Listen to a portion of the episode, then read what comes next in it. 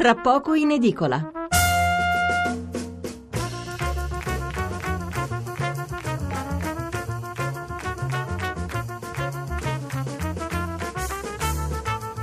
Buonasera Stefano Mensurati e benvenuti all'ascolto di Tra poco in edicola, la rassegna stampa notturna di Radio 1. 800 055 101 il numero verde per intervenire in diretta, 335 699 29 49 il numero per inviarci un sms.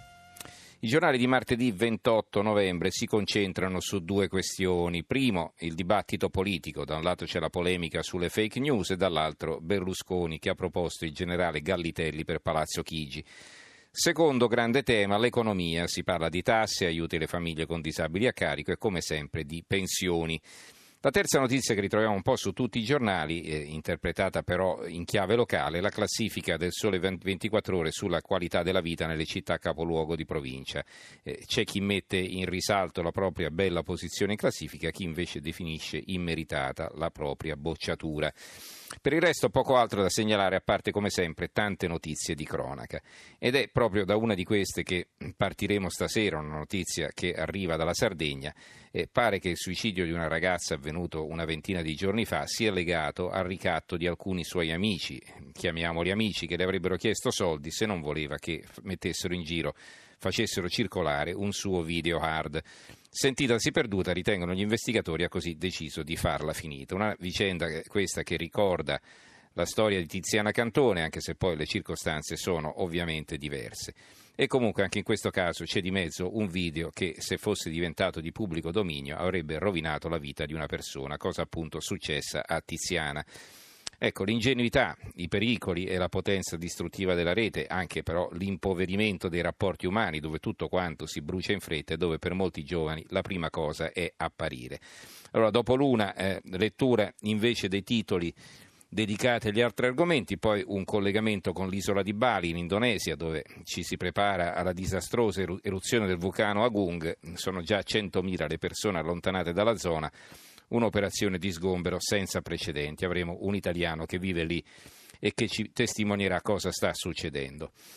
E, eh, prima di proseguire un'informazione ai nostri ascoltatori, martedì, mercoledì e giovedì, quindi già a partire da, da questa sera, insomma, trasmetteremo eh, le partite della Team Cup, la vecchia Coppa Italia. Si tratta di scontri a eliminazione diretta che se finissero in parità andrebbero ai supplementari e ai calci di rigore. Quindi se finiranno al novantesimo saremo con voi regolarmente alle 23, altrimenti se si dovessero prolungare tra pochi in edicola andrà in onda solo nella seconda parte, come stasera per capirci, cioè a partire da mezzanotte e mezza. Allora, esauriamo subito titoli e commenti sulla politica, l'apertura di Repubblica, il generale che divide la destra. Il giornale, Renzi giù, Berlusconi su e non è una fake news, PD e 5 Stelle litigano sulle false notizie Forza Italia vola al 17%. Il grillino licenzia il portaborse, è carnivoro. Ci sono poi due commenti, qui leggo i titoli.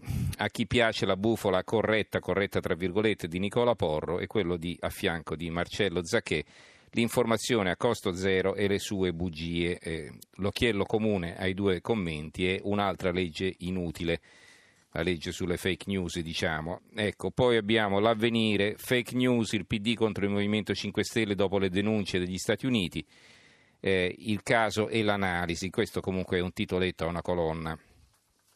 Il fatto quotidiano invece apre, ci sono Berlusconi e Renzi in una stessa foto con il naso lungo come Pinocchio, i campioni di fake news Dopo quelli di Berlusconi da Fazio, ecco le balle del bomba, vitalizi, autoblu, referendum, lavoro, banche, Unione Europea, 80 euro. Eh, Renzi accusa il Movimento 5 Stelle, lui e Berlusconi.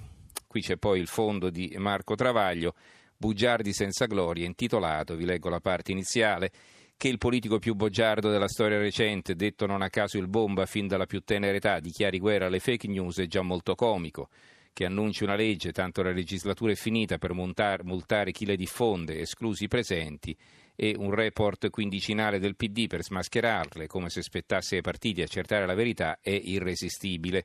Che le spacci per una grave turbativa delle prossime elezioni, come se non avessi in mano tutta la RAI e gran parte della stampa, è da scompisciarsi, tipo il bue che dà del cornuto all'asino o tipo il suo compare Berlusconi che passeggia sulla lingua di Fabio Fazio deplorando la piaga dell'evasione fiscale dall'alto della sua condanna per frode fiscale, tuonando contro i parlamentari che cambiano casacca, lui che ne ha comprati a carrettate, accusando la sinistra di non aver evitato i danni dell'euro, partito nel 2002 nel pieno del suo secondo governo 2001-2006 citando le nostre esperienze conoscitive sui minori immigrati tipo Rubi, senza un pigolio del sedicente intervistatore.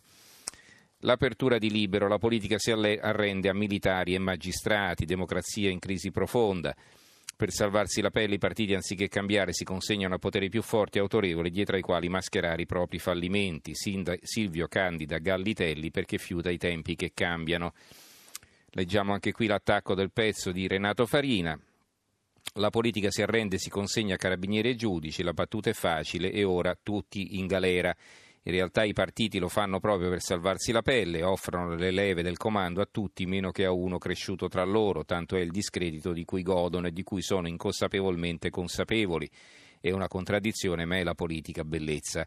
Se fosse disponibile un cardinalone, anche gli anticlericali lo rincorrerebbero col turibolo per averlo come leader, trasformando volentieri cortei in processioni. È così. La politica si vergogna di se stessa invece di cambiarsi dal di dentro con un sussulto di orgoglio, con una rivoluzione dal basso, si fa adottare come mascotte dall'esercito e o da magistratura democratica. Cerca di non farsi riconoscere mandando avanti alti pennacchi e candidati ermellini. Che tristezza. L'apertura della verità, l'uomo forte, c'è una foto di Leonardo Gallitelli, ex comandante dell'arma dei carabinieri. Berlusconi ha calato il suo asse elettorale, il generale Leonardo Gallitelli, già comandante dell'arma dei carabinieri, il candidato premier ideale del centro-destra. Il 23% degli italiani chiede nauseato una dittatura, tra virgolette, di eh, 4-5 anni. Il pezzo di Maurizio Belpietro incomincia, a un certo punto scrive Belpietro, se il cavaliere parla e fa il nome di qualcuno è perché è intenzionato a farlo, non è stato il conduttore Rai a strappargli l'indicazione di Gallitelli, è stato lui il capo del centrodestra a volerlo sparare in diretta tv e la ragione è semplice, Berlusconi vuole, voleva e vuole testare il nome dell'alto ufficiale per vedere l'effetto che fa misurando la reazione dell'opinione pubblica. Del resto si sa, il fondatore di Forza Italia è un grande venditore, uno capace di annusare l'aria e capire prima degli altri quali siano gli umori degli italiani. Poi sotto un altro grande titolo sulle fake news c'è l'ombra della CIA dietro l'hacker amico di Renzi. Andrea Stroppa ha ispirato l'attacco del New York Times sulle presunte fake news di Lega e 5 Stelle cavalcato dal PD in chiave elettorale. E questo ragazzo, questo Andrea Stroppa di 23 anni, eh, si difende sul dubbio, il quotidiano di Sansonetti, al quale scrive una lettera. Eh, vi spiego le bugie del Fatto Quotidiano, è il titolo di questa lettera, eh, nella quale però all'inizio ci sono solo premesse, almeno qui in prima, quindi non ve le leggo. 5 stelle nella bufera per le fake news, un altro titolo, Grillo, il New York Times e filo renziano, un altro titolo ancora in prima sul dubbio, centrodestra senza premier ma con i voti, e c'è il commento di Carlo Fusi.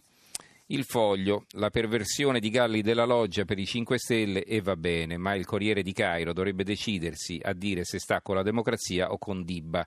Dibba sarebbe di Battista, il pezzo è di Claudio Cerase, il direttore Vediamo cosa scrive all'inizio sul Corriere della Sera di domenica scorsa uno degli editorialisti di punta del quotidiano diretto da Luciano Fontana, Ernesto Galli della Loggia, ha offerto ai lettori del giornale della borghesia, ripetiamo il giornale della borghesia, un commento importante, profondo, denso di significato. Il senso era più o meno questo. Chi siamo noi per giudicare se il Movimento 5 Stelle è un partito eversivo che minaccia la Costituzione?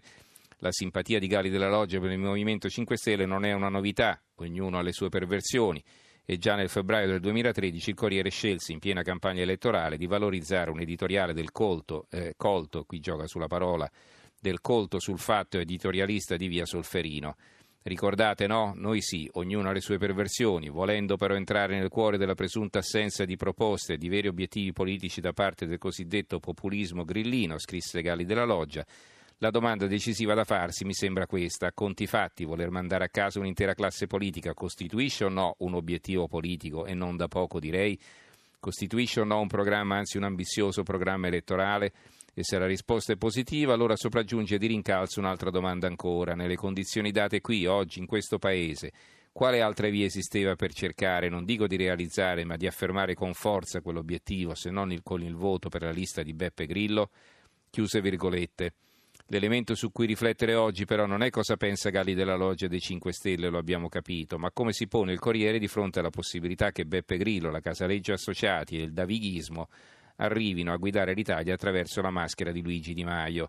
E soprattutto, dato ancora più centrale, cosa pensi l'editore del Corriere della Sera Urbano Cairo di un partito che mentre Galli della Loggia si sistemava il ciuffo ha affermato di voler superare la democrazia rappresentativa, cancellare la prescrizione, abolire il voto segreto, impedire a ogni eletto di agire senza vincolo di mandato e costringere i suoi eletti a firmare clausole vessatorie che trasformano gli eletti in dipendenti di un'azienda privata. L'opinione Renzi e Grillini in lite sulle fake news, il Gazzettino di Venezia tutti promettono di ridurre la pressione, ma resta un rebus capire con quali risorse. Programmi a confronto dalla flat tax del centrodestra alla revisione IRPEF del PD. Il mattino di Napoli, eh, fake news, l'alleanza populista, una pista napoletana svela gli intrecci tra i siti di ispirazione grillina e quelli leghisti. Il tempo di Roma, qui non è l'apertura, è un titolo a una colonna, Gallitelli sì o no, nel centrodestra è caos generale, generale scritto maiuscolo. I buoni populisti è il titolo del commento di Marcello Veneziani che scrive Venite signori venite, 80 euro al mese pure per le famiglie con figli e io, ma va mi rovino, 1000 euro al mese di pensioni minime. Ammazza e questi sarebbero gli statisti che si presentano come argini al populismo. Ditemi la differenza tra queste proposte e il reddito di cittadinanza dei grillini e ditemi in cosa differisce il loro piazzismo dalla demagogia dei populisti in campo. Siamo alla sagra del carciofo elettorale, gli imbonitori gridano dai loro palchi, paghi uno e prendi due, vota me e porterai a casa i soldi, bonus e tanta felicità. E questi sarebbero gli antidoti al populismo, quello che ci fanno restare in Europa, quelli che ci garantirebbero la modernità progressista o la rivoluzione liberale. Infine, la libertà quotidiano di Piacenza, disinformare rende soldi, si deve fare pulizia un pezzo di Claudio Giua, il commento, che scrive eh, a metà eh, del suo intervento con internet la disinformazione che da che mondo in mondo serve per indebolire gli avversari è cresciuta senza controllo. Le interferenze russe nella campagna presidenziale americana sono oggetto di un'inchiesta che potrebbe arrivare a mettere in forza la permanenza di Trump alla Casa Bianca. In Francia e in Germania sono stati denunciati inquinamenti dell'opinione pubblica attraverso le fake news nell'imminenza degli appuntamenti elettorali. Adesso in Italia è Renzi a lanciare l'allarme con il supporto di preoccupanti report sia interni che esteri. I cittadini stanno rendendosi conto che non si tratta di fenomeni esotici che riguardano solo la politica. Le notizie false diffuse attraverso la rete hanno già avuto conseguenze pesanti sulla vita sociale, nei rapporti tra aziende e nel dialogo tra le istituzioni. E in più, e qui risiede la novità, disinformare digitalmente conviene. Dietro le notizie false c'è, c'è sempre qualcuno che guadagna soldi in particolare chi le produce e chi permette la loro diffusione come Facebook, Google, YouTube e Instagram. Dietro le fake dunque non ci sono solo paesi che intendono attentare agli equilibri dei vicini, di potenze che sfidano altre potenze o di politici che puntano ad accrescere il proprio peso. Ci sono soprattutto persone e società che inventano notizie false perché il combinato degli algoritmi, dei motori di ricerca e dei social premia con il meccanismo di retribuzione della pubblicità chi ha la capacità di viralizzare questa spazzatura. Interessante qui la lettura appunto che dà la libertà di Piacenza. Va bene.